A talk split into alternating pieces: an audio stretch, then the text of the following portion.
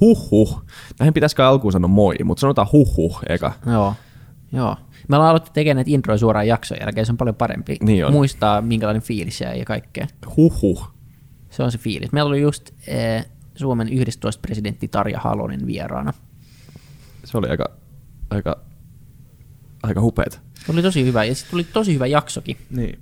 niin ja siis, ja siis niin kuin, kuinka miellyttävä ihminen tällainen niin keskustelukumppanina. Oli, siis, tämä oli yksi niin kuin parhaita keskusteluita, ihan vain itse keskustelu. Tämä olisi voinut, niin kuin mikit olisi voinut heittää pois, että on laitettu vähän ruokaa eteen ja niin kuin, tämä olisi ollut hyvä, hyvä, hyvä illallinen. Niin, niin, niin siis niin kuin, niin, se oli mun ennakkoluulos tuossa alussa, niin kuin, ei mitenkään ihmisessä, mutta niin kuin, että presidentti hmm. tulee puhumaan sun Niin. kanssa. Ja siis sit tulee näin niin kuin, luonteva ja mukava. Ja oikeasti niin kuin, nimenomaan mukava keskustelu. Oli, oli. Me puhuttiin tosi paljon, me puhuttiin tasa-arvosta ja siitä, mitkä sen määritelmät on. Me puhuttiin naisten ja miesten eroista ja siitä, Jop. mihin se on menossa se, se niin kuin keskustelu ja, ja, ja niin kuin puhuttiin kestävästä kehityksestä paljon, me puhuttiin koulutuksesta, mm. puhuttiin, puhuttiin hirveän paljon niin kuin eri asioista näiden Jop. ympärillä ja, ja niin kuin aika meni nopeasti. Niin siis tämä on, rehellisesti sanottuna mä en edes niinku muista kaikkea, mm, kaikki niitä niinku polkuja, mitä käytiin tässä läpi. Tämä pitää kuunnella uudestaan tämä jakso. Kyllä. Mutta siis oli kyllä ihan älytön kunnia. Nimenomaan.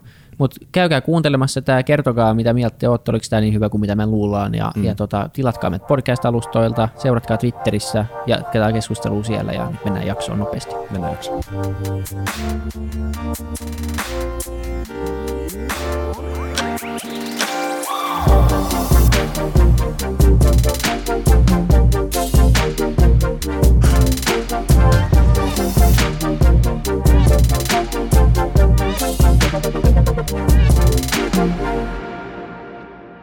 Ja hei, pitää vielä sanoa nyt ennen kuin jakso alkaa, että jos jollain särähtää korvaan se, että me sinutellaan presidenttiä, niin me tehtiin ennen jaksoa sinun kaupat. Ihan siitäkin syystä, että nämä pitkät tunnin keskustelut on niin inhimillistäviä, että se olisi kuitenkin lipsahtanut jossain vaiheessa. Ihan sama, kenen kanssa sä puhut, niin se tulee. Niin me tehtiin tämmöinen sopimus ennen jaksoa, eli ei mitään, ei mitään rakepostia Twitteriin tai, tai laittakaa vaan, mutta tiedätte, että se on turhaa. Kiitos, mennään jaksoon. Moi kaikki FutuCastin kuuntelijat. Me ollaan jälleen kerran Kalasatama studiolla, niin kuin me aina ollaan. Tämä ei ole oikeastaan mikään studio, tämä on vaan meidän toimisto, joka me tehdään aina väliaikaisesti studioksi, mutta mut täällä se, tämä on toiminut aika hyvin, ja kaikki vierat tulee nykyään meidän luo. Kyllä, kyllä. Ja, se on, ja, siis me, me, meidän pitäisi mun mielestä sanoa tämän joka jakson alussa, että me ollaan ollut ihan älyttömän kiitollisia että niin kuin, tämmöisiä niin kuin näin arvovaltaisia vieraita tulee meidän podcastiin. Mutta tämä ehkä ilmentää nyt sitä, että kuinka niin kuin, kiitollinen oikeasti pitää olla, koska meillä on vieraana Suomen 11 presidentti Tarja Halonen. Tervetuloa. vieraaksi. Kiitoksia. Onko tämä tämmöinen niin eläkeläistuokio aamutuiman? Vähän niin kuin, Joo. joo, Elämästä ei ole eläkkeellä. Tämä on siinä mielessä hyvä opetus. Joo, niinpä, ei ikinä. Tai mielellään niin, että ei ikinä ole. Ei me olla. Joo. Öö, mitä sinä teet nykyään? Kaiken näköistä. Mä oon tänään tehnyt, ää, tehnyt tuota, niin, alet- alettuna niin kuin kotipiiristäni ja mä olen käynyt tyttäreni, joka asuu Englannissa, niin hänen Suomen asuntonsa muuttoa edistämässä. Enkä tietenkään saanut kaikkea, mitä oli pyydetty, mutta jotakin. Mutta sitten mä olen ollut tekemässä erään hyvän ystäväni ää, levyn äänitystä, jossa mulla on vain yksi ainoa spiikki, mutta se meni aika hyvin. Me ensin tehtiin se ja sitten, sitten spiikattiin ja sitten meillä on tämä ja sitten me tämän jälkeen mulla on yksi pieni palaveri ja sitten luultavasti on, on ilta. Eli tämä on sellainen löysänpuoleinen päivä tänään. Induktion perusteella tänäänkin, tänäänkin varmaan tulee ilta, todennäköisesti. Luulen, luulisin näin. Minkälaista on, on palata siviilielämään sen jälkeen, kun on ollut presidentti? Itse asiassa oli paljon niin kuin hankalampaa alkaa presidentiksi kuin palata siviilielämään sen vuoksi, että se oli vain 12 vuotta mun elämästäni. Ja mä olin loppujen lopuksi koko elämäni ajan tehnyt aika paljon sekä julkista, yksityistä eh, työtä, erilaisia järjestöjä, muodollisempaa ja epämuodollisempaa, ja ei koskaan ollut varsinaista kunnollista työaikaa. Et siinä mielessä niin ei mitään kauhean suurta muutosta, mutta tietysti piti ryhtyä itse tekemään ruokansa ja ostamaan ostamaan ruokatavarat ja, ja siivoamisen me onnistuttiin kyllä ulkoistamaan ja osa, osan pyykinpesusta, että semmoinen niin koti, kotiarki tuli vapaamuotoisemmaksi vähemmän muodolliseksi, mutta jonkin verran enemmän aikaa ottavaksi. Mutta ei nyt mitään valtavan suurta eroa. Sitten piti järjestää toimisto uudelleen ja sitten turvajärjestelyt minulla on ollut koko ajan presidenttikaudesta lähtien oikeastaan ulkoministerinä. Ja tässä mielessä niin mä olen omalla tavallani tottunut siihen jo useamman vuosikymmenen ja se on loppuelämän. Mutta tuota, ei tässä niin valtavasti. Muutoksia tulee myöskin siinä, että lapset kasvaa ja tulee lastenlapsia ja osa hyvistä ystävistä ja sukulaisista kuolee ja elämän prosessissa ei ole niin kuin yksittäinen tapahtuma. Niin. Näetkö sä sun elämän niin kuin nyt semmoisena kokonaisena tarina enemmän kuin, että onko se, onko se varmaan presidenttikausi on ylivoimainen niin kuin siinä, tai onko, onko näin? Onko se niin ylivoimainen Itse asiassa nyt on niin kuin töiden kannalta niin on huomattavasti huomattavasti vapaampi, mutta, mutta et sanoisiko tämän turvallisuuden kanssa sitä on tietysti vähän vaikea arvioida, mutta teen tällä hetkellä niin kuin etusi, ensisijaisesti, niin teen YKlle tai YK eri järjestöille tai siihen liittyville ihmisille töitä, mutta kyllä mä olen sitten samanaikaisesti, mä Helsingin yliopistohallituksen puheenjohtaja, mä olen kansalliskallion eli meidän valtion taidemuseoiden hallituksen puheenjohtaja, mä WWFn hallintoneuvoston puheenjohtaja, kyllä muuta tämmöistä hallinnollistakin työtä on, ja, ja toivottavasti sitä ei tule lisää, että pikemminkin sitten niin kuin voi keskittyä enemmän projekteihin, jonkalaisia tekin olette. Niin, joo. Onko yhtään vapaa-aikaa? Joo, itse asiassa tähän on tavallaan teoreettisesti kaikki vapaa-aikaa, mutta, mutta vakavasti sanottuna, niin kyllä minulla on, olin eilen illalla taidehallissa piirtämässä. Sitten mä pelaan nyt uudelleen taas koripalloa ja käyn jumpassa ja muuta semmoista. Mutta tuota, sekin vaihtelee, se jää näiden muiden tehtävien alle, että silloin kun sopii. Nice. Kesäisin puutarhanhoitoa. Mutta kaikkia, kaikkia koskee epäsäännöllisyys. Kaikkia tehdään sen mukaan, kun on mahdollisuus. Ja sen mä oon päättänyt, että mä en aio stressata siitä. Eikö se tunnu hyvältä, nyt kun se on epä, Joo, sillä tavalla se on, kyllä. Mä väittäisin, että melkein, vaikka olisi mikä lapsiperhearki, niin kun ajattelen sen sillä tavalla, että kaikki kestää jonkun aikaa. Ja, ja sitten ei kannata stressata, jos just silloin ei taas ehdi tehdä jotain muuta, mitä mielellään tekisi. Useimpien elämä on aika pitkä. Mun mielikuva presidenttinä työskentelystä on varmaan, että joka sekuntipäivästä on jollain tavalla kartoitettu. Toisten, joo, se on, se on niin totta, että se on toisten kontrolloimaa. Että nyt mahdollisuus niin, niin päättää itse, joo. että tuleeko mä tänne vai hmm. meneekö mä jonnekin muualle. Niin se on, se on niin kuin, se on vapaampaa, mutta tietysti siinä on myös sit se itsenäinen vastuu, ettei mene sitten lupaamaan sellaisia asioita, mitkä menee päällekkäin. Mutta tästä on kaikki sinne muodollinen, formaalinen puoli poissa, kyllä. Lähes kokonaan, ei ihan kokonaan, mutta lähes kokonaan sanotaan Niin, siitä. kyllä. Ja. Jos nyt sallin olettaa tässä edistämään tasa-arvoa aika pitkälti. Mm, Lähtikö tuota, ihmisoikeuksia? Joo, tai sanotaanko sillä tavalla, että meidän perheessä pidettiin tietynlaista osallistumista tärkeänä, vaikka mitään puolueaktiveja, ei mun vanhemmat olekaan. Mutta äiti oli pääluottamusnainen ja isäkin oli omalla tavallaan, tai isäpuoli oli aktiivinen, e, niin meillä niin kuin tavallaan ei ole tehty kovin paljon sitten eroa siitä, että millä tavalla tehdään itselle tai muille. Että tähän sopii alkuun se, kun äitini sanoi aina, kun minä ja sisareni, tai oikeastaan kasvatti sisareni, ei näy siis niin kuin perhetausta CVssä, niin kun me jostain valitettiin, että tämä on ihan epäreilua, niin epistä, niin sitten äiti saattoi sanoa, että joo, elämä ei ole aina reilua, mutta sen takia täällä ollaan, että maailma muuttuisi paremmaksi. Ja me kyllästyttiin siihen lapsena siihen lauseeseen, mutta, mutta itse asiassa niin se on sellainen hyvä slogani itse kullekin. Niin. Joo. Miltä tota, nämä asiat näyttää nykyään? Voidaan niin kuin yksitellä näitä aiheita, Joo. jos puhutaan niin kuin esimerkiksi... Näinhän te lupaste. Niin, kyllä. kyllä. Meillä on tässä jopa listakin, mitä me ollaan tehty. Aloitetaan vaikka äh, siitä, että äh, ehkä ilmiselvimpänä on tämä, siis sanoit Suomen ensimmäinen mm. naispresidentti. Joo. Ja, ja edelleen siis Suomessa käytetään tätä, aina kun joku niin kuin nainen tekee jonkun mm. ison saavutuksen, niin mediassakin näkyy semmoisen, että siinä on se etuliite, nice, nice jotain, nice, on tehnyt tämmöistä. Niin, niin, ja tämä on vielä niin kuin ehkä semmoinen pieni jäänne.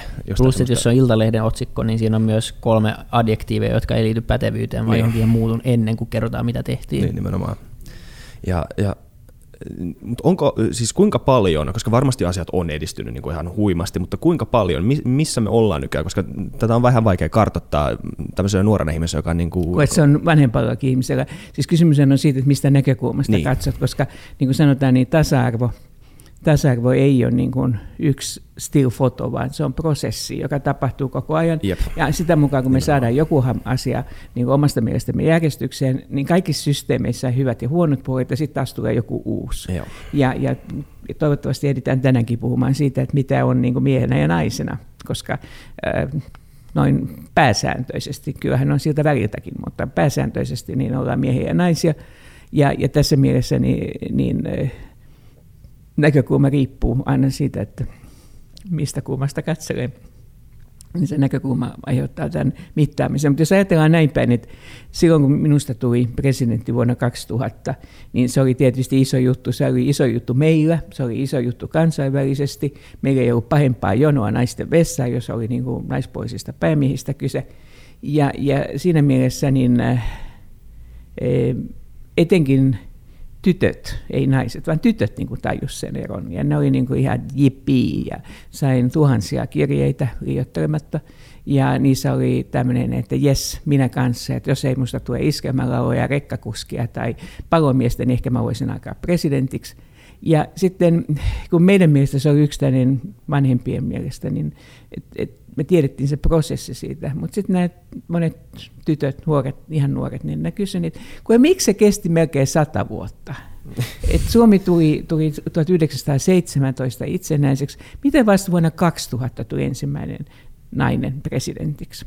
No sitten se 12 vuotta, kun mä olin presidenttinä, niin sitten mä sain lopulta tämän kuuluisan kirjeen yhdeltä pieneltä pojalta, taisi olla sinne alle kymmenen, joka kirjoitti, että onko se totta, mitä likat sanoi koulussa, että poista ei voi tulla enää presidenttiä jolloin mä sitten ilmoitin, että ei se pidä paikkaansa, että molemmista voi tulla, mutta se ei ole mikään ammatti, että tee kotiläksys ja, ja mieti, mitä sä haluat tehdä niin kuin ammatikseksi ja että ihmis, ihmiskuntaa tavallaan, tätä kaikkia muita niin voit palvella monesta eri paikasta. Tällä aseta päämäärää siihen, että mikä sä olet, vaan mitä sä teet. Niin. Ja, ja tätä mä olen nyt toistanut ympäri maailmaa. Ja tämä oli monen mielestä erittäin hyvä tämän pojan kysymys niin, että esimerkiksi Chiilessä kaksi kertaa presidenttinä ollut nainen, Michelle Bachelet, on kertonut sitä eteenpäin. Ne vähän aina muuntuu ne jutut matkalla, että milloin ollaan lasten takaisin ja milloin ollaan koulussa. Mutta se pääidea, että kun ensin on ollut mies jossakin hyvin kauan aikaa, sitten tulee nainen, sitten hetken päästä ne tytöt siinä voimantunnossaan sanoo, että hä, susta ei voi tulla, sä poika. Ja sitten ne roolit vaan niin kuin vaihtuu. Mm, niin. Ja huomattavasti vaikeampaa sitten huomata se, että ei, että ei siinä olekaan enää sukupuolessa ratkaiseva tekijä. No nyt voi sanoa, että tietysti se kestää aikansa. Mä aina sanon näissä englanninkielisissä tilaisuuksissa, että once is not enough. Eli että yksi kerta ei riitä. Ja sitten siinä näkee sen, että mä olin esimerkiksi Suomen ensimmäinen naispuolinen ulkoministeri vuonna 1995 me ollaan vuodessa 2019 ja vieläkään ei ole toista. Niin. Eli, eli tässä mielessä ei se automaattisesti mene. Kehitysyhteistyöpuolella on ollut jo, mutta että, että joskus se menee helpommin. Esimerkiksi oikeusministerinä mä olin vuonna 1991 ensimmäinen poliittisesti valittu naispuolinen oikeusministeri Inkeri Anttila, professori, ne oli ollut virkamieshallituksessa sitä ennen. Ja silloin alkoi tulla aika tasaisesti, tuli monta peräkkäin. Nyt taas on ollut miehiä. Ja nyt mä en usko, että kukaan pitää erityisenä asiana, että onko oikeusministeri mm. mies vai nainen. Niin. Mutta että joskus se menee niin kuin kerralla läpi ne lasikatot, joskus taas sitten ei. Ja sitten on taas toinen puoli, että, että tämä presidenttijuttu toi tietysti kiva poikkeus noin kansainvälisesti siitä, mitä pikkupoika kysyy, mutta kyllä moni pikkupoika on joutunut vakavissaan niin kuin sanomaan, että minä haluan tanssijaksi, minä haluan lastentarhan opettajaksi, tai minä haluan siihen tai tähän, ja toiset sanoo, no joo, miettinyt vielä uudelleen. Hmm. Niin olisiko, olisiko niinku semmoinen ideaalitilanne semmoinen, missä se ei, niinku, ei, ei edes tarvitse huomattaa siitä? Joo, että se, se olisi se ideaalitilanne, että, että, että se ei olisi se oman elämän uran ja tehtävän niin kuin, se ei olisi kiinni siitä, että olet se mies, nainen tai jotain siltä väliltä, niin, vaan että niin. se on, että oletko sinä juuri oikea henkilö niin, tähän ja, hommaan. Niin ja mitä sä haluat tehdä. Kuinka suuri, jos mä vähän hyppään, mutta, mutta kuinka Joo. suuri rooli koululla voi olla tässä? Ja tämmöisen stigman poistossa ja tämmöisen niin kuin, tämän, oikein, tämän asian luomassa? Oikein iso. Että, tietysti koti on se ensimmäinen paikka. Meillä on tapana sanoa näissä kansainvälisissä tilanteissa, että lapsi, tuleeko lapselle hyvä itsetunto, niin se on tavallaan niin kuin se ensimmäinen äidin ja isän hymy sille lapselle, että onko se niin kuin läsnä ja hyväksytty. Mutta kun ei niitä vanhempia voi valita, niin kuin mieheni aina sanoo, ensimmäinen ihmisoikeus on hoitamatta, niin sitten meidän kaikkien pitää ottaa siihen, että ne muut ihmiset, jotka siihen tulee mukaan, ja kouluhan on sitten sen kodin jälkeisen tärkeä yhteisö, kaikki lasten vanhemmat tietää sen sen kauhean päivän, jolloin yhtäkkiä niin kuin se, mitä sanoo, niin ei enää olekaan, vaan että meidän ope sanoi sillä tavalla. Ja, ja, ja silloin se, niin kuin se mandaatti tavallaan siirtyy. Tätä nykyään uutavasti myöskin jo esikoulu- tai päiväkotivaiheessa. Se voi jossain kierrossa tai muualla tapahtua, että siihen muuttuu niin kuin yksinvallasta, vanhempien yksinvallasta, niin, niin, niin tämmöiseksi laajemmaksi yhteisöksi, joka päättää, mikä se on. Mutta kyllä silloin, kun mä kävin puoli vuosisataa sitten ylitse niin koulua, niin silloin oli, paitsi että oli mies-naisroolit, niin siinä vielä niin kuin äiti leipoi Pirtissä ja, ja, ja isä talusteli pellon laidassa siitä huolimatta, että me oltiin joutu pari sukupolvea jo kaupungissa. Mm, mm. Niin. Ja eikö se nimenomaan ole se, että niin kuin, sillä, että yksilöt näin tekee, siinä ei ole sinänsä mitään ongelmaa, vaan se on se, se, on se oletus siinä taustalla, että näin kuuluu olla. Niin, että onko kaupungissa tuberkuloosia paheelliset ihmiset niin. tai pitkän sillan pohjoispuolella, vai onko niin, että siellä voi olla niitä ihmisiä, mutta voi olla, että on muuallakin. Niin, nimenomaan. Ja tosi monia keskusteluita vielä nykypäivänäkin leimaa semmoinen tosi kova mustavalkoisuus. Joo, me ollaan puhuttu on... tässä sarjassa monta kertaa siitä, että se on joko tai, ja me ollaan sorruttu itsekin siihen, kun mietitään tulevaisuusskenaarioita, että se on joko niin kuin tekoäly vie kaikki työt tai se ei vie mitään. Ja, ja kumpikaan ja, ei ole totta. Ja just tuohon, niin se, se, se, se on tosi viisa asia siinä alussa, se, se, niin kuin, se että, maailma ei ole mitenkään staattisessa tilassa, vaan se on nimenomaan tämmöisessä niin hegeliläisessä niin liikkeessä, missä tulee joku yksi, yksi näkö. Niin Joo, no mä otan yhden esimerkin. Mä satuin just lukemaan, lukemaan sellaista artikkelia, jossa pohdittiin sitä, että paljon vihareaktioita on tullut äh, siis tämmöisiä rodullisia vihareaktioita on tullut presidentti Trumpin tämmöisten pakolaistviittien jälkeen. Ne huo, osa huomasi siinä, huomasi siinä sen, sen selvän käyrän, että nämä twiitit, joissa on hyvin voimakas tunnepitoinen lataus, ja valitettavasti vielä, jos se on negatiivinen, niin ne saa kauhean paljon enemmän tykkäyksiä. Totta kai pienet porukat, mutta kuitenkin kasvavalta porukalta, kuin se, että jos se on niin kuin maltillinen se, se twiitti. Ja nyt sitten sen jälkeen, kun presidentti Trumpkin on, on lähtenyt siis pelkästään, on lähtenyt hyvin pitkälti twiitteisiin katsoessaan, että media ei palvele, palvele niin kuin eh, hänen mielestään rehellisesti eh, asiaa. Mutta kyllä esimerkiksi kansainvälisesti, ja sanotaan Suomessakin on niin, että, että hyvä twiittauskoneisto, niin kyllä se kyllä se niin kuin huono lehdistösihteeri voittaa. Siis sillä tavalla, että, että sä voit itse päättää milloin ne saat siihen ajankohtaisesti ja se syke tulee paljon nopeammaksi, mutta sehän oli tietysti uutta hänen kohdallaan, että kun, kun normaalisti niin poliitikoilla, etenkin jos niillä on niin vahva asema, niin niillä on myöskin koneisto, joka toimii. Mutta hän tavallaan otti sen omiin käsinsä valitettavasti vain kielteisessä mielessä.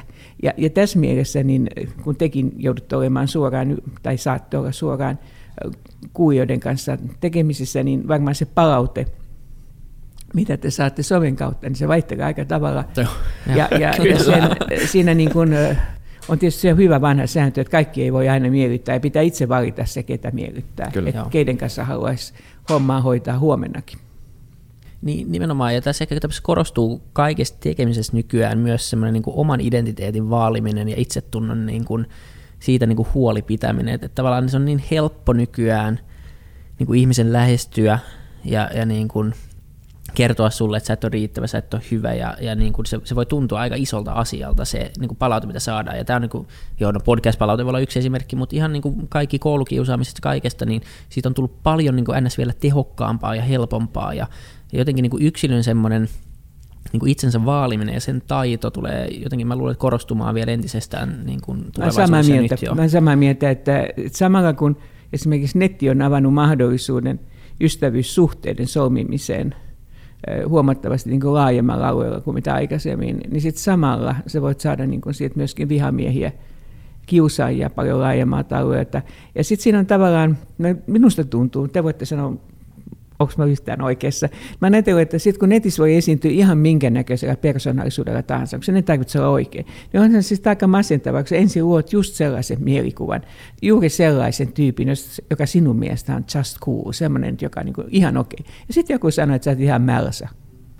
Niin silloin siinä on paitsi niin kuin se, mitä sulle on annettu, et, et, sehän et voi sitä päättää, että synnyksä niin kuin, tummaksi vaaleiksi, punatukkaiseksi, onko sulla iso vai pieni nenä vai mitä sulla on. Mutta sitten kun sä niinku luot itsellesi sen täydellisen kuvan, sitten joku sanoo, ihan no. nuija. Niin sekään ei niinku riitä. Sekään ei riitä. Niin, niin, niin, sekään ei niinku kelpaa. Ja, ja, siinä on, koska se on niin, niinku, ne on niin kertakäyttöisiä ne mm, niinku identiteetit, mitä sä voit luoda tuolla. Että siis jos sä, jos sä tylsisty tähän yhteen, niin sä voit heti luoda itse uudestaan. Niin, mutta siitä tulee aika skitsotilanne, skitsofreninen, jakomielitautinen Se on todella vaarallista mun mielestä. Ja, se, ja tämä on just se, että kun 60-luvulla tai 70-luvulla tai milloin nyt internet niin muuttukaan tämmöiseksi niin ilmiöksi, niin oli tämmöisiä niin kuin idealisteja, jotka mm. kuvaili just, että tämä, niin kuin, tämä tulee muuttamaan, eh, tai semmoinen, niin kuin, se oli nyt jälkikäteen katsottuna aika naivi ajatus siitä, että tämä tulee muuttamaan ihmis, niin kuin, ihmismielen, niin, tai sitten se oli niin kuin usko ihmisen perushyvyyden voimakkuuteen. Niin, se on ehkä paremmin sanottu. Oh, sillä tavalla, että Mä muistan silloin, kun tuli ensimmäiset alueradiot ja, ja muu kaikki tämä sähköinen toiminta, niin silloin sanottiin, että nyt tämä todella demokratisoituu.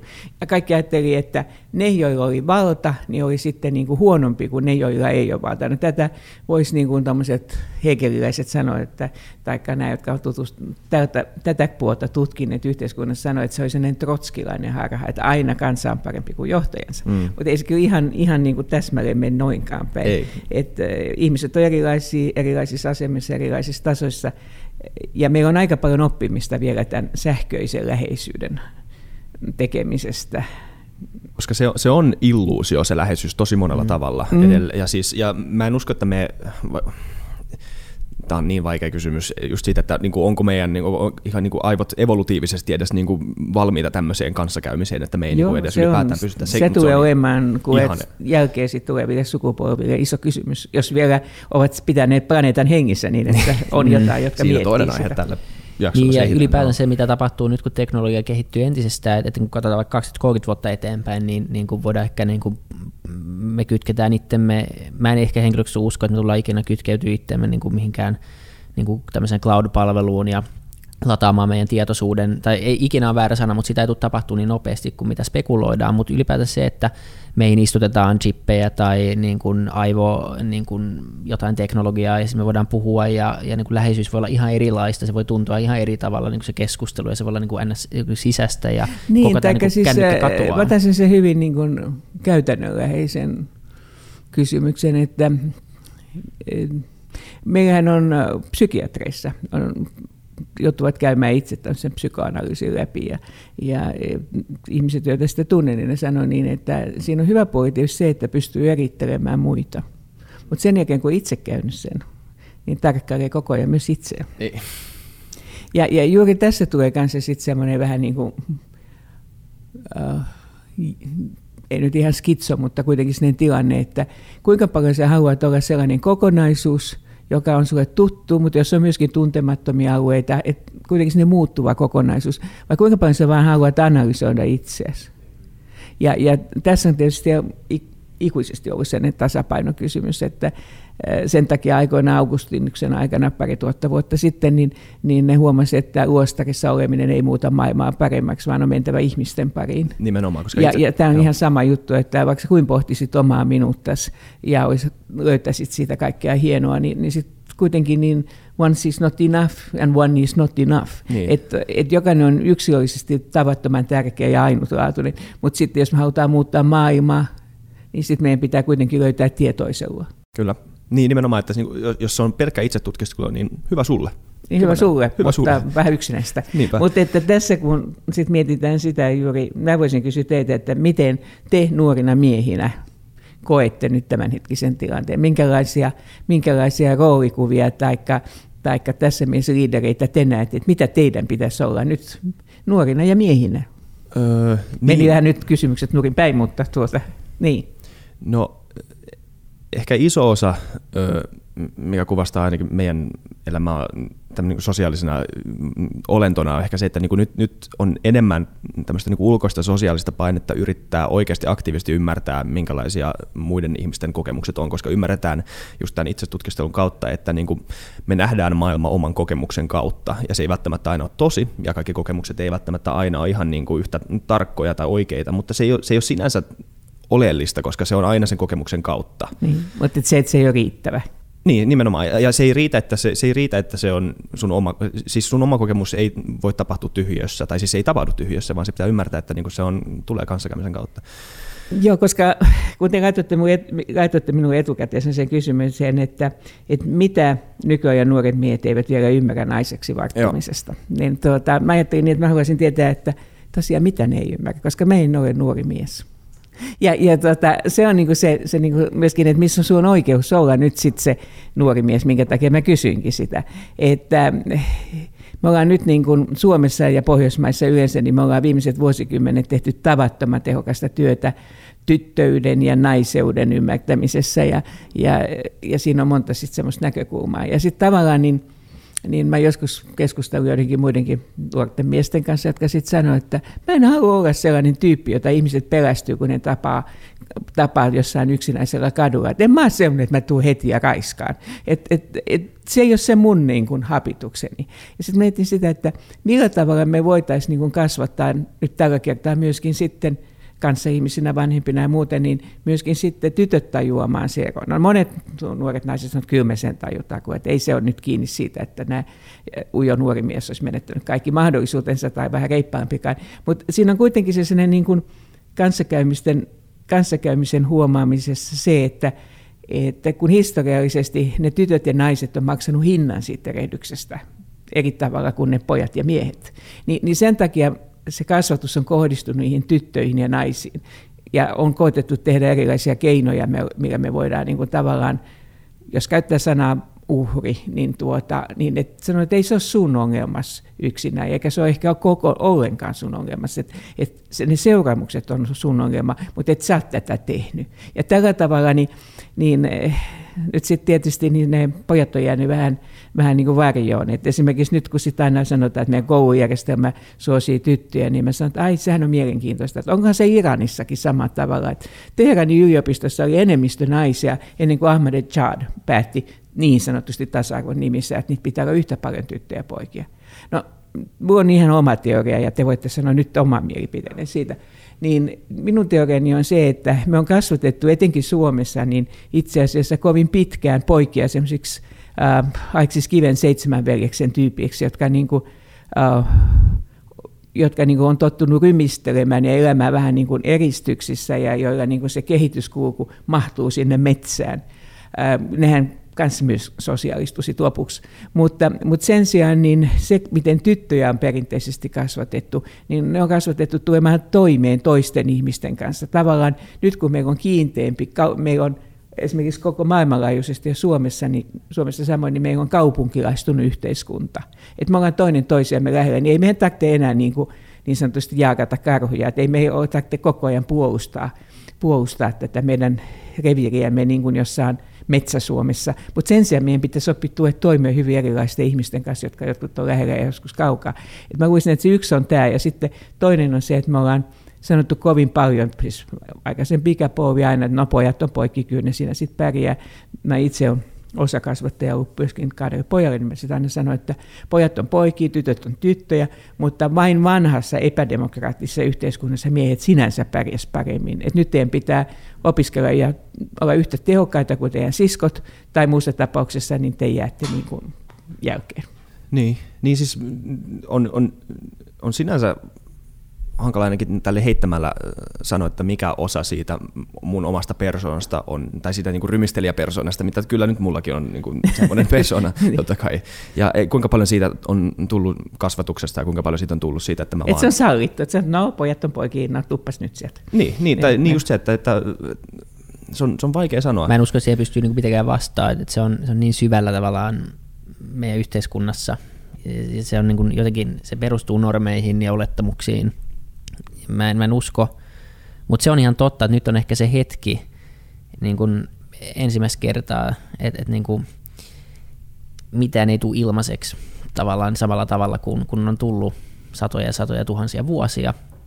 Ja, ja nyt on ehkä se hetki myös päivittää sen niin kuin tapa, millä me kommunikoidaan nuorten miehien niin kuin suuntaan. Mun mielestä se on, se on ihan niin kuin tervetullut pointti ja näkökulma ja se kaipaa päivitystä ja me ollaan puhuttu paljon täällä koulutuksesta ja, ja, ja tota, esimerkiksi se, että tytöillä on joka ikisessä aineessa on, on tota parempi keskiarvo kuin pojilla tosi pitkään, mutta sitten kuitenkin jos katsoo, katsoo liike-elämän edustusta, niin se on vieläkin aika, on. aika pitkälti niin mies vetoista, etenkin katsotaan niin kuin johto, johtoryhmiä ja hallituksia. Ja me ollaan mietitty, missä kohtaa tämä tapahtuu tämä muutos ja miksi. No mä oon kysynyt samaa, kun mulla joku, onneksi on unohtanut nimen, niin proffa selosti sitä, että poikien aivojen etuohko kehittyy myöhemmin kuin tyttöjen. Hmm, että jos ei ole siis niin koulujärjestelmä suosi tyttöjä, niin sitten jopa biologia. Niin, niin sitten mä, niin kuin, mä kysyn sitten hyvin että no koska ne pojat sitten muuttuu fiksummiksi ja paremmiksi? Niin sitten mä sanoin, no kyllähän se näkee nyt työelämästä. Näkee, näkee, koska se ei vielä heijastaa vanhoja asenteita. Mutta esimerkiksi yliopistossa on nyt tällä hetkellä niin, että paitsi että tyttöjen määrä on tietysti monissa tiedekunnissa kasvanut valtavasti, Mä itse olen oikeustieteellisestä tiedekunnasta, jossa oli mun aikana 15 prosenttia tyttöjä, nyt on, nyt on enemmistö. Ja nyt on monta muuta samanlaista tämmöistä tiedekuntaa. Ja, ja tota, niin sitten voi sanoa niin, että joo, mutta sitten kun ne on kauemmin täällä, niistä tulee enemmän myös tohtoreita, ne etenee niin kuin kaikilla tasoilla. Et jos me nyt halutaan sitten kuitenkin käyttää se, se monipuolisuus, mikä on siinä, että yhteiskunnassa on miehiä ja naisia ja niitä jo siltä väliltä, niin, niin silloin meidän kannattaisi niin kuin miettiä sitä, että mitkä näistä rakenteista on sellaisia, jotka, jotka itse asiassa niin on yksilön ja yhteiskunnan kannalta haitallisia. Voinko mä kysyä yhden kysymyksen tähän ihan väliin? Ja se on niin kuin toi sana rakenne. Se on, se on semmoinen asia, mitä mä en aina ihan ymmärrä, että, että Et mikä se on. Mikä se on, koska että, että on, tarkoittaako se sitä, että on olemassa joku niin tämmöinen – institutionaalinen... Tota, Joko korvien välissä tai oikeasti. Niin, nimenomaan. Onko tämä, onko, tämä, onko tämä asia, Joo. joka on vaan semmoinen asia, mitä ihmiset ei ajattele? Just ehkä tämä sama kysymys, mitä Joo. sä, kysyt. Joo, mun mielestä se voi olla kumpaa tahansa. Niin. Esimerkiksi sanotaan, aikaisemmin, silloin kun mä olen nuorempi, niin silloin esimerkiksi sanottiin niin, että pojat oppii johtamista, huomaa, siis suuri osa poista oppii johtamista nuorina miehinä, kun ne menee armeijaan. No se, että tämä johtamismalli on tietysti yksi, eikä ihan kaikkien sopivakaan. Mutta sitten sen jälkeen, kun, kun nuoret naiset alkoivat vapaaehtoisena siirtyä armeijaan, ja niillä oli edelleen kaksi akateemista loppututkintoa ja moninkertainen kielitaito, ja lisäksi ne oli reservin niin sitä alkoi olla vähän vaikeampi, että no missä ne nyt on sitten huonompia. Ja, ja, ja, ja yksi ihan niin kuin tekninen, looginen, biologinen asia on tietysti se, että kun vain ainakin tähän asti kop kop, naiset pystyvät synnyttämään – niin vaikka sitten vanhemmuudesta puhuttaisiin kuinka, että se on jaettua ja pitää olla, niin totta kai niinhän se fyysinen puoli on sillä naisella. No sen ei välttämättä tarvitse kestää kauhean kauan ja sen takia nyt puhutaan sitten tästä, tästä tota, niin vanhempainloman uudelleen jakamisesta ja muusta, jossa niin kuin voitaisiin tämän biologian lisäksi niin ottaa tämä psykologinen puoli, että miten kasvatetaan. Mutta sitten siinä on toinen juttu tietysti sit se, että, että siinä näkyy heijastuksena myöskin se, että naiset ei enää halua saada kovin monta lasta. Tai niiden haave on kaksi tai kolme, ne saa yksi tai kaksi. Ja osa ei saa ollenkaan. Ja, ja sitten siinä on kysymys siitä, että onko meillä myöskin sitten sellaisia miehiä, jotka ei halua lapsia, vai sellaisia miehiä, jotka haluaisi, mutta ne ei löydä naista, joka haluaisi. Ja, ja siinä mielessä tämä ihmisen kokonaisvaltaisuus, että sillä on sekä se työelämä tai ura ja harrastukset, mutta myöskin perhe-elämä. Ja kun sen pitää mahtua siihen yhteen ainoaseen elämään, niin se on aika problemaattinen juttu. Eikö tämä ole se vanha perheen arkkityyppi, missä niin kuin nainen nimenomaan oli kotona ja sitten mies ei ottanut yhtään vuotta sinänsä perheestä, vaan niin keskittyi siihen uraan, että nämä, niin kuin, tämän niin kuin perheen sisäisen huollon ja ulkoisen huollon niin kuin, roolit oh, oli jaettu erikseen. Mun ja siis... tasa-arvoinen isäni omasta mielestään tasa-arvoinen mennessä kuolla joulupäivänä nälkään, kun se ei saanut ruokaa jääkaapista ulos, mutta siitä on nyt puivuisista. Mitä se, mutta mitä se, mitä se, mihin se voi johtaa semmoinen niin kuin, tämmöistä niin roolien sekoittelu Ainakin pie- noin arkikielessä sanottuna, niin kyllä se sitä pientä kähnää tietysti aiheuttaa. Koska, ei se haittaa, se on pientä no, kähnää se ei vähän. antaa, joku sanoi, että se antaa siihen dynamiikkaa, mutta et, et sehän on selvä asia, että samalla tavalla me työpaikoilla, työpaikoilla puhutaan tästä tai opiskelupaikoilla, niin sitten se on kotona. Kumpi tekee, kumpi on tehnyt. Aika harvat ihmiset rakastaa siivoamista, jotkut ehkä pyykinpesua ja sillä tavalla, mutta sitten kun siitä tulee sinne rutiini, josta on pidettävä huolta, ja se sanonta, että et ei me tiedä kumpi ehtii, niin se yleensä kaatuu siihen päivään, jolloin tulee lapsia. Et silloin niin on aina jommankumman se tunne, että, että mä teen enemmän. Ja silloin joudutaan neuvottelemaan asioista ja pohtimaan, että mikä rakenne me, just meille sopii.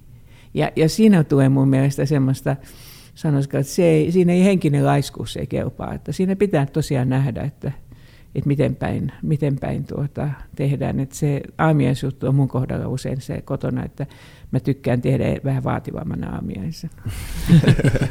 mutta tuota, mutta niin. niin kuin tänä aamuna kerron, että en ole, en ole tänä aamuna tehnyt, mutta et, et, et siinä mielessä niin Jos se on staattinen tilanne, sä meet siihen lokeroon, voit hyvin tai huonosti, mutta jos se on muuttuva tilanne, niin se voi olla mukavampi sillä tavalla, että tulee aina oikea, oikeampi ratkaisu, mutta toisaalta niin se ei ole mukavampi, jos sä oot henkisesti laiska.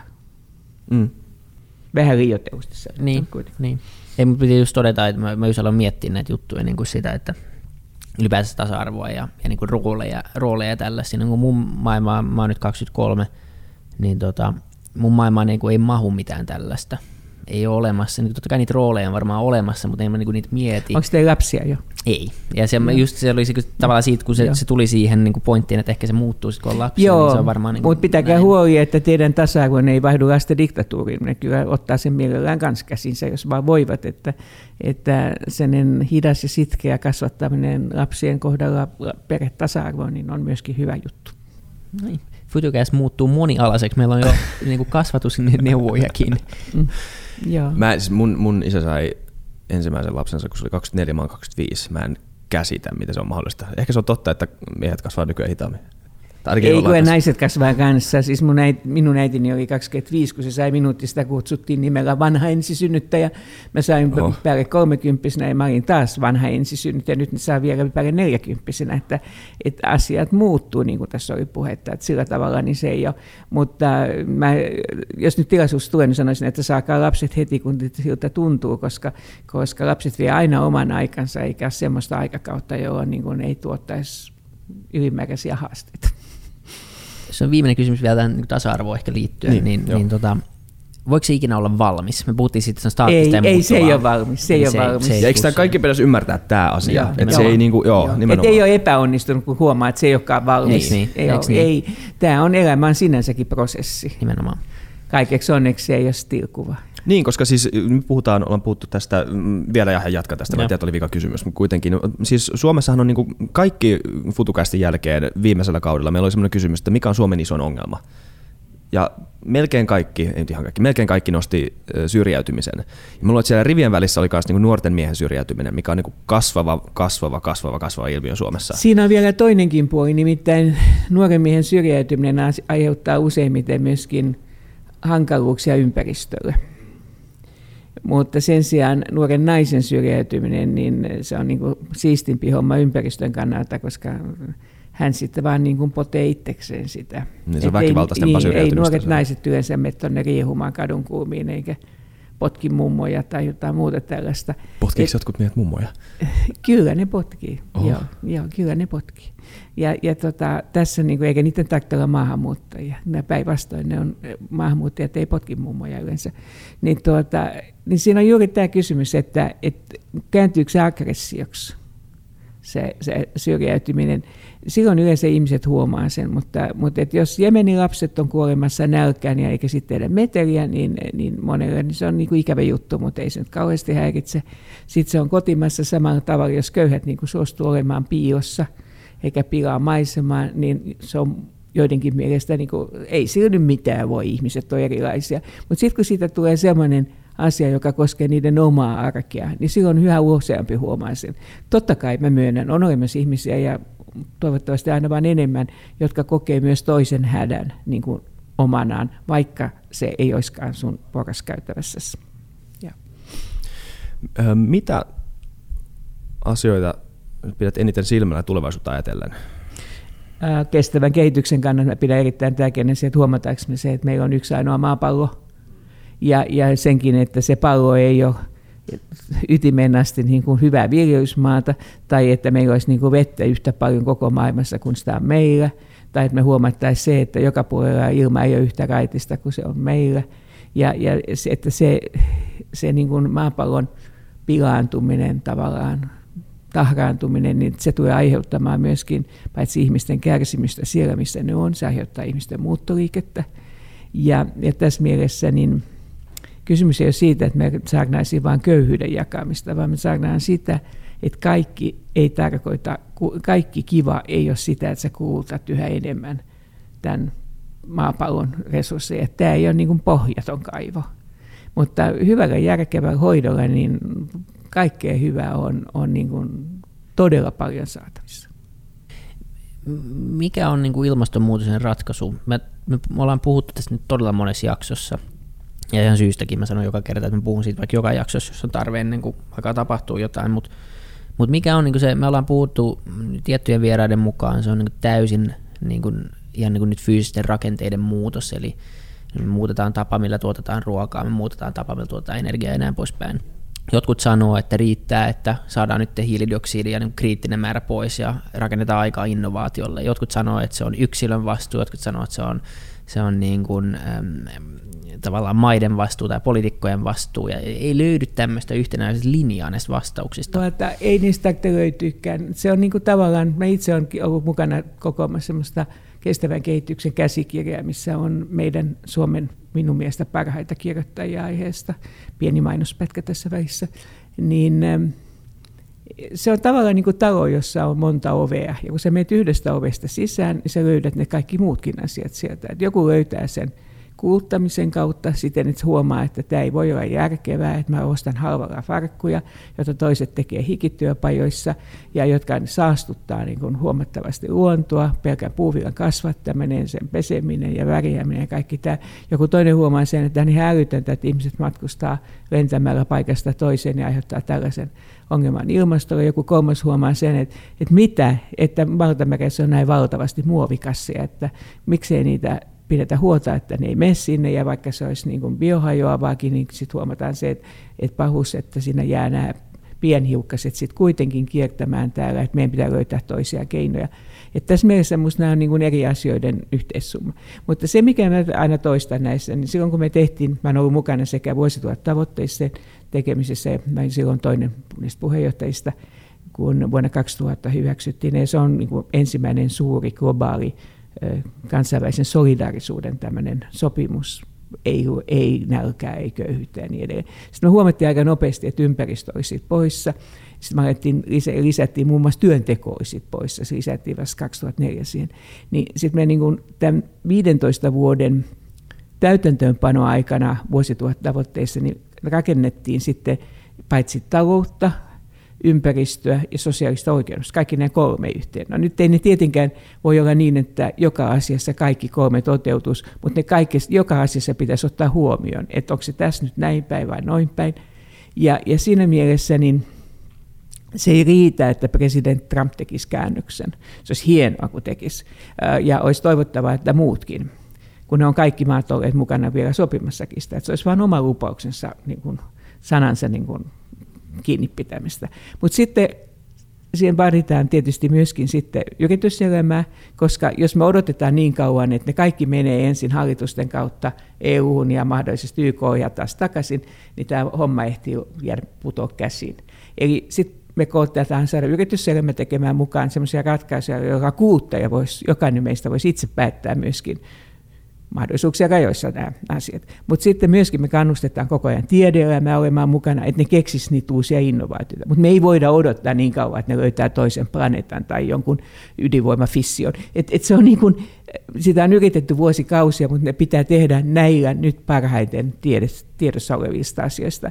Ja, ja siinä mielessä niin, niin kaikki ne 17 tavoitetta, me, ne likistetyvät äh, diplomaatit ja neuvottelijat, ne meidän yli 200 asiaa, semmoisen 17 pakettiin, niin ne on kaikki niin kuin tärkeitä. Siellä on demokratiasta ja rauhasta ja, ja sukupuolten tasa-arvosta ja kaikesta tämmöisestä lähtien, ihan näihin, mitä sä luettelit. Et siinä mielessä mä sanoisin niin, että, että aloita mistä, mikä sulle läheisintä on, mutta pidä mielessä auki siinä, että sä tiedät, että se yksin ei riitä. Että just se sama, mitä me puhuttiin tässä aikaisemmin yksilöstä ja yhteisöstä. Ja se on se, on niin se pääidis. Se on tavallaan tosi epälooginen ajattelutapa ajatella, että semmoiset pienet jutut arjessa ei vaikuta asiaan. Eihän varmaan makro, makroskaalalla kauheasti heilu tästä niin kuin vaakaa, mutta siis jokainen semmoinen mm. pieni valinta on kuitenkin valinta. Että niin kuin sä voit, Nimenomaan. Sulla on joka kerta se edessä se niin kuin valinta, teekö mä tämän vai teekö mä tämän. Ja, ja, ja, se on älyttömän tärkeää. Ja mä oon käynyt paljon keskustelut siitä, kun ihmiset ei ymmärrä eroa siitä, kun mä, mä kerron, että se ei riitä, mutta mä en ikinä sano, että se ei ole tärkeää, mutta se, että jos me luullaan, että se pelkästään riittää tämän ongelman ratkaisemisessa, niin sitten me ollaan tosi vaarallisessa tilanteessa, koska silloin tämä ongelma ei tule ratkaistua. Niin. Joo, lattekahvi on ihan hyvä, mutta, mutta se ei riitä.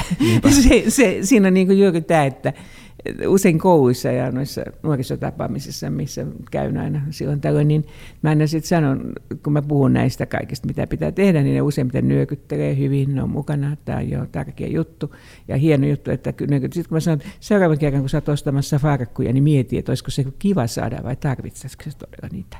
Et, et esimerkiksi äh, tällä hetkellä on mainospätkä jälleen. Mä eilen juttelin, keskustelin yhden ihmisen kanssa, joka vetää tätä Ivalo-projektia, joka ei ole sitä filmi, vaan kysymys on siitä, että, että ne koittaa saada eettistä muotineuvostoa niin kuin nykyistä vahvimmaksi sillä tavalla, että, että kaikki, kaikki, kaikki firmat, jotka tekee muotia, niin tähtäisivät siihen, että nämä perusasiat kestävästä kehityksestä on toteutettu. Se ei tarkoita pelkästään jotain turkisjuttuja, vaan se meinaa juuri sitä, että tehdään kestäviä, tehdään sellaista, jota voi käyttää kauan, ja, ja sitten voidaan maksaakin ehkä siitä pikkusen enemmän, mutta niin, että ei ole tämmöistä ota ja käytä ja heitä ja kierrätys ihan hyvä juttu, Suomi on siinä aika hyvin edistynyt, mutta se on tavallaan sen synnin jakamista muiden kanssa, että parempi kuin kierrätät, mutta vielä parempi, jos et tee sitä ensimmäistä ostosta. Tässä on ehkä iso ongelma, se mistä me ollaan paljon puhuttu, että tämä on niinku yksi ongelma, mikä on vaikea hahmottaa. Se ei ole, niinku, se ei ole, se, se, ei ole, se on niin isossa koossa, se on niin semmoinen niin abstrakti asia, mikä tapahtuu, siis ilmasto. Se on niin abstrakti asia, mikä tapahtuu ympärillä. Mehän, mehän vaan havaitaan säätä, ja säästä on helppo sanoa, että katso tuota lumikasaa tuolla, eihän täällä ole mitään, niin kuin, eihän täällä tapahdu mitään muutosta. Plus, että tavallaan ne muutokset, mistä puhutaan, niin kerrotaan, että ilmasto lämpenee puolitoista astetta. Joo, mä kuka sen huomaa. Niin, että se on vähän niin kuin mä sanoisin, kun me puhuttiin sitä miestä, se on vähän niin kuin, mä aina sanon niin, että oot sä ajatellut sun syömistäsi, että, että tota, puoli kiloa vuodessa, sehän nyt on ihan pikkujuttu, sehän voi olla, että se on vaan vähän erilaiset kengät, tai sä oot just sattunut syömään sitä ennen. Mutta sitten kun sä teet sen puoli kiloa vuodessa niin kuin kymmenen vuotta, niin sitten se on viisi kiloa, ja sitten jos 20 vuotta, niin se on kymmenen kiloa, ja se kuve muuten näkyy.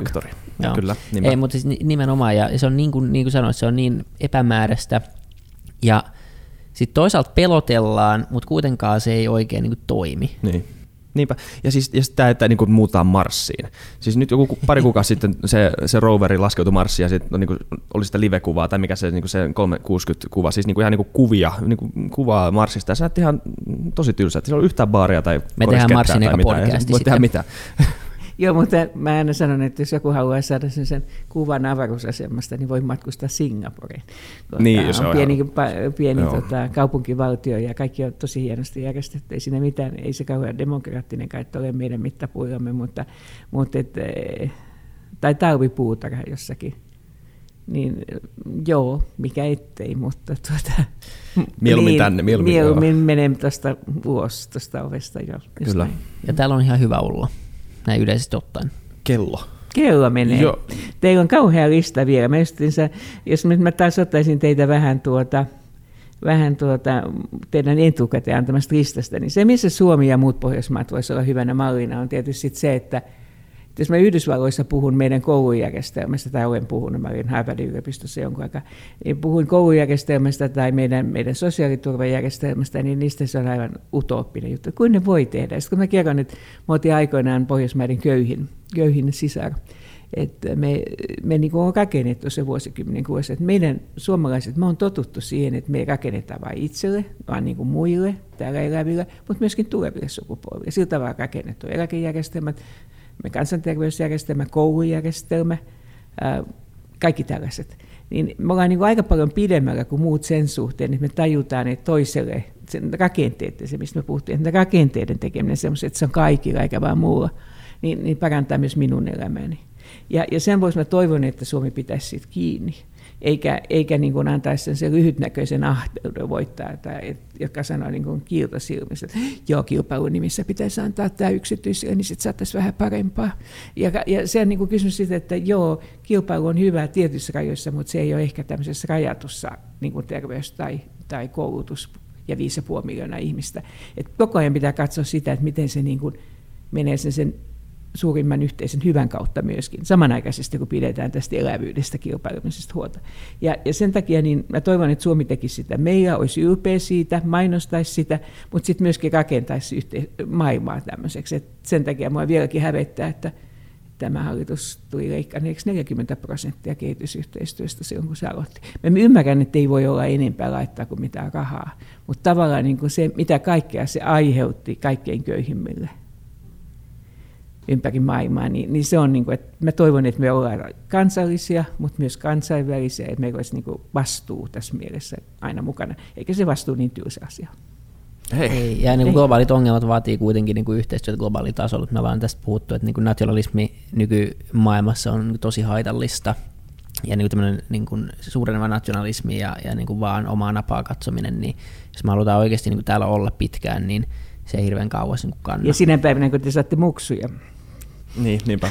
Koska ihmisen vaikutusvalta, teknologinen vaikutusvalta ei ole enää vaan maiden sisällä. Eikä ei, tämä ilmasto, ei, ei. Se on, ei sille voi mitään. Vaan joo. Ja sitten, muistatteko te sen ajan, kun, kun Nokia oli iso? Joo. Joo, jotenkin. Joo, Mä, joo sen, tosi hyvin itse asiassa. Joo, kyllä. ja meillä oli sellainen globaali haippi menossa, että me ollaan niin smart, että me kyllä voidaan niin kuin surfata täällä maailmantalouden laineella. Sitten mä koitin joskus sanoa, että, että se nyt ei ole ihan tällainen, että oikein kova talot tulee, niin, niin, niin, se voi olla, että se ei ole, ja se ei koko maapallon kannalta hyvä asia. Niin silloin näitä, että äh, taas toi muija tuommoista. Ja se oli ihan sellainen tunne, niin kuin olisi isoäidin syntymäpäivillä alkanut puhumaan niin kuin vääristä asioista. Mutta, mutta se, tuota, se on tavattoman hieno asia, että me sijoitetaan koulutuksia. Meidän pitäisi sijoittaa yhä enemmän ja seurata, koska me ollaan aina kuitenkin tänne hyvin, hyvin pieni vähemmistö. Me ollaan lisäksi sellainen niin kuin mielenkiintoinen ja vaaraton laboratorio, joka voi tehdä näitä kaikkia.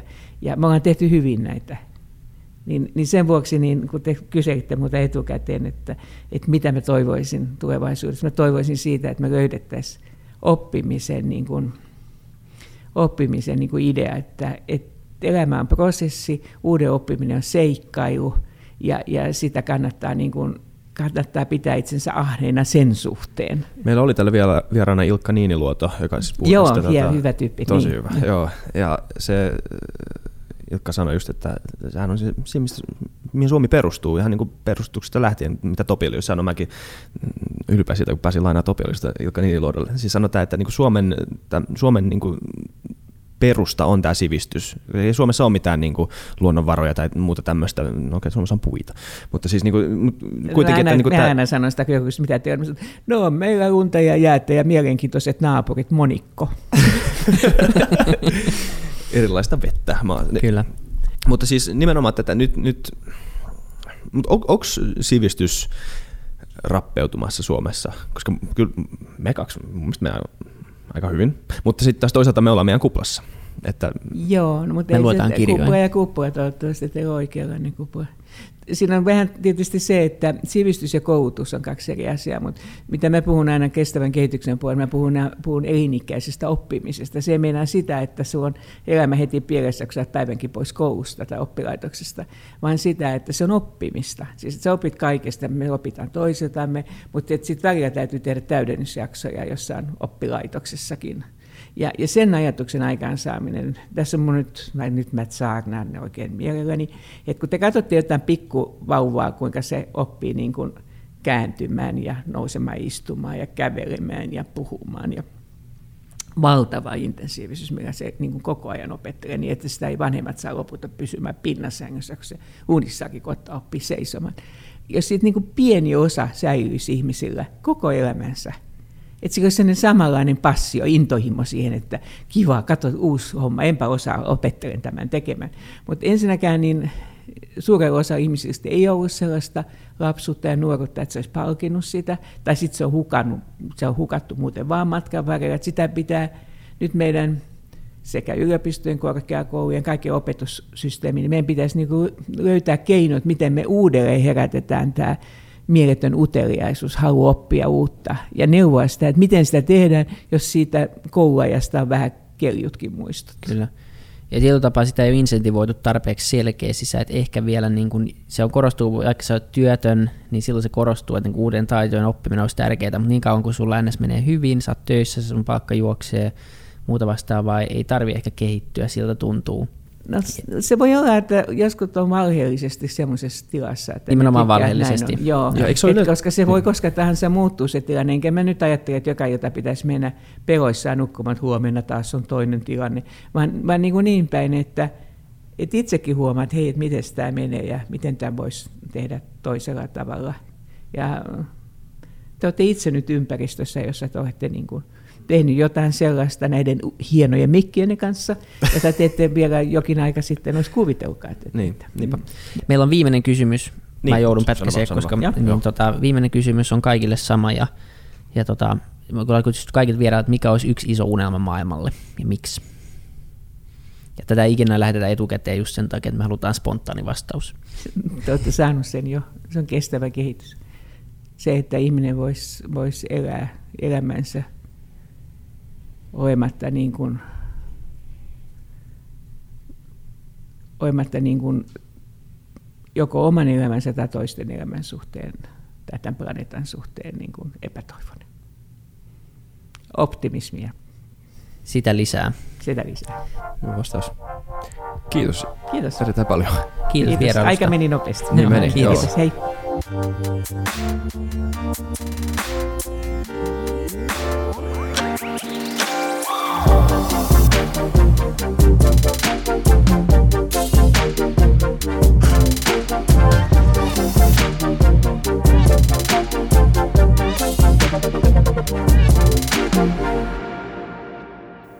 Kiitti kaikille kuuntelijoille, yhteistyökumppaneille ja FutuCastin koko tiimille.